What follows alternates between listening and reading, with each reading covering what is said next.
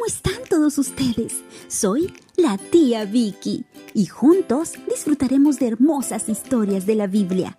Ahora, comencemos. La creación.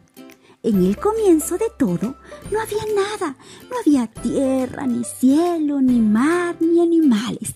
Entonces Dios habló en la oscuridad. Que se haga la luz. E inmediatamente la luz se hizo. Esto es bueno. De ahora en adelante, cuando haya oscuridad, será la noche, y cuando haya luz, será el día. Dijo Dios. El ocaso llegó y se hizo de noche. Luego la luz volvió. Era el primer día. El segundo día, Dios hizo la tierra y sobre ella colgó cuidadosamente un amplio cielo azul. Se apartó y admiró su creación. Esto también es bueno, dijo Dios, y era el final del segundo día. La mañana siguiente, Dios miró a su alrededor y pensó, La tierra necesita estar un poco más ordenada. Entonces, puso todo el agua en un lugar y la tierra seca en otro.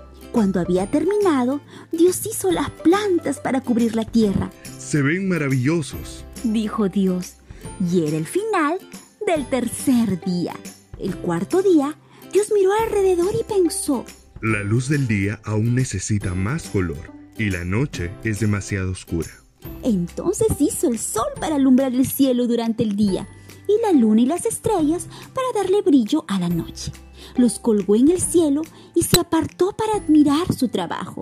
Esto también es bueno, dijo Dios. El día siguiente puso su atención en el agua. Quiero que en estas aguas abunde la vida. Y tan pronto lo dijo, millones de pequeños peces empezaron a nadar en el océano.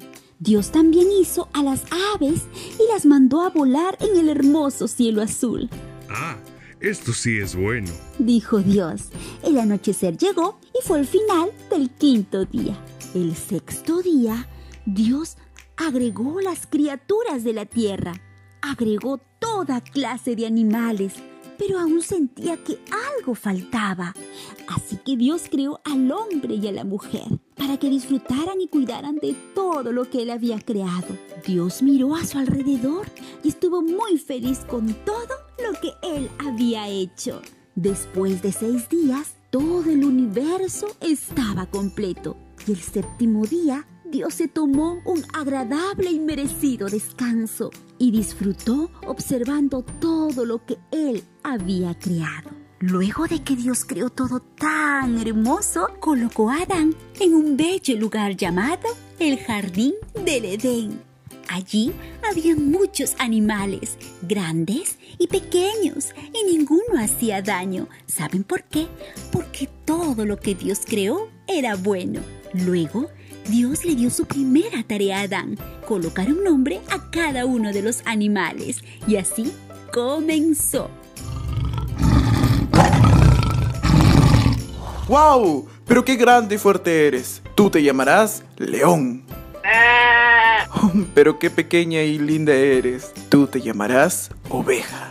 Eso hizo con todos los animales que allí habitaban. Dios estaba muy contento con Adán pero no quería que él se sienta solo.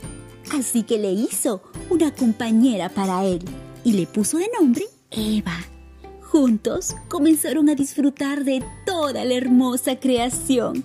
Cierto día, Dios vino a visitarlos y les dijo, De todo árbol que hay en el jardín pueden comer, pero no del árbol que está en medio del huerto, que es el árbol del conocimiento del bien y del mal el día que de ese árbol coman, de cierto morirán. Ellos amaban a Dios, eran muy obedientes, vivían felices. Pero ¿saben qué? Había alguien que no estaba contento. ¿Saben quién era?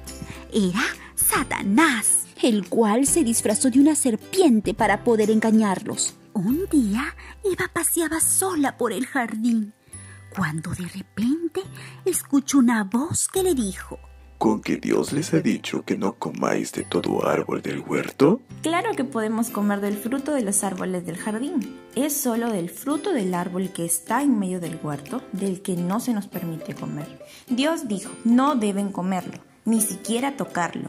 Si lo hacen, morirán. no moriréis, sino que Dios sabe que el día que comáis de ese árbol, se abrirán sus ojos y serán como Él, como dioses, sabiendo el bien y el mal. Eva pensó, miró el fruto, lo tomó, comió y se lo dio también a Adán. ¡Oh no! Ellos comieron y se dieron cuenta que estaban desnudos y se escondieron. Pero Dios todo lo ve. ¡Qué triste se sintió! Por su desobediencia tuvo que sacarlos del hermoso jardín y colocó ángeles con espadas de fuego como guardianes para que nunca más pudieran entrar. Ahora Adán y Eva tenían que trabajar muy duro para poder alimentarse. Por desobedecer, perdieron el gran regalo que Dios les había dado. Qué importante es obedecer. Toda desobediencia trae consecuencias tristes. Pídanle a Dios que los ayude a ser niños obedientes. ¿Te gustó esta historia? A mí también. Ahora, no te olvides descargar nuestro cuadernillo de actividades el cual está disponible en la caja de la descripción.